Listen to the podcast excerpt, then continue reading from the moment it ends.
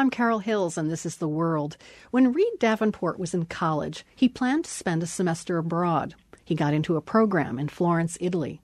But he was strongly discouraged from attending after program officials learned he has cerebral palsy.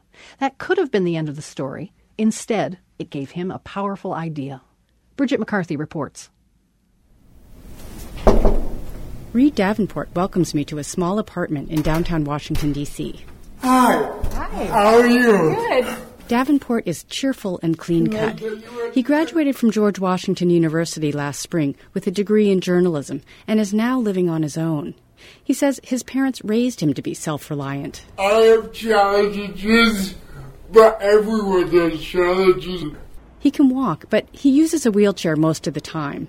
He says, for one thing, people stare at him less when he's in the wheelchair. It kind of explains a lot.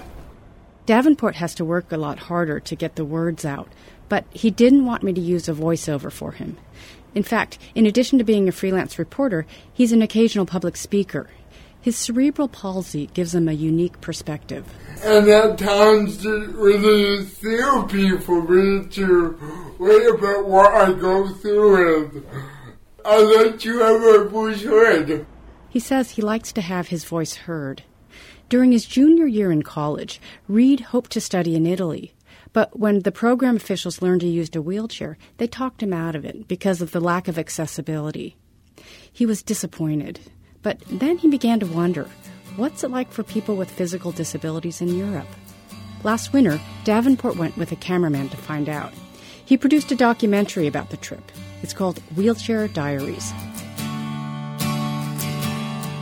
Davenport was shocked by how hard it was to get around because so few buildings, public transportation, even sidewalks were wheelchair accessible. Europe is such a progressive society and it was a juxtaposition between the progressive society and the lack of accessibility. He interviewed people from Ireland, Belgium, France, and Italy, including Carlotta Besozzi, director of the European Disability Forum. There are uh, around uh, 14% of people with disability in, in Europe, so they are not first class citizens. There is a lot of discrimination. Davenport learned that discrimination takes different forms there. People with disabilities are also much less visible than in the United States. He went around Brussels with a journalist named Francois, who also has cerebral palsy and uses a wheelchair.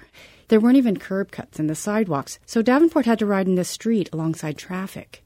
He and Francois spent several hours just trying to find a place to eat. Nothing was accessible. Here's Francois. It's always a vicious circle. Like, if you don't accessibilize your building, people would stay at home. And if people with disabilities stay at home, the responsible for buildings as accessibility would say, what's the point of getting it accessible because no one's using it? Davenport says in order for people with disabilities to be included and win social acceptance, they first need to be able to get through the door. So, why has Western Europe done relatively little to accommodate people with physical disabilities? I mean, the obvious answer and the excuse I hear all the time is, oh, it's older. And the old buildings just can't be made wheelchair accessible. But Davenport doesn't buy it. He thinks it's mostly indifference. We're not talking about restructuring one of the seven wonders of the world, he says. We're talking about putting a rate up, making sure public transportation is accessible. On the other hand, Reid Davenport says people in Europe were always willing to help. In Naples, a group of 14 year old boys carried him in his wheelchair on and off of a bus. He questions whether that would happen in the United States. And a repairman in Brussels fixed his broken wheelchair for free. All of which makes it hard for him to generalize about countries or cultural attitudes towards disability. There were closed-minded people in Europe, but there are closed-minded people in the United States. People help me in Europe, people help me in the United States. So it's almost impossible to pinpoint a difference in that respect. Maybe it's more about individual empathy.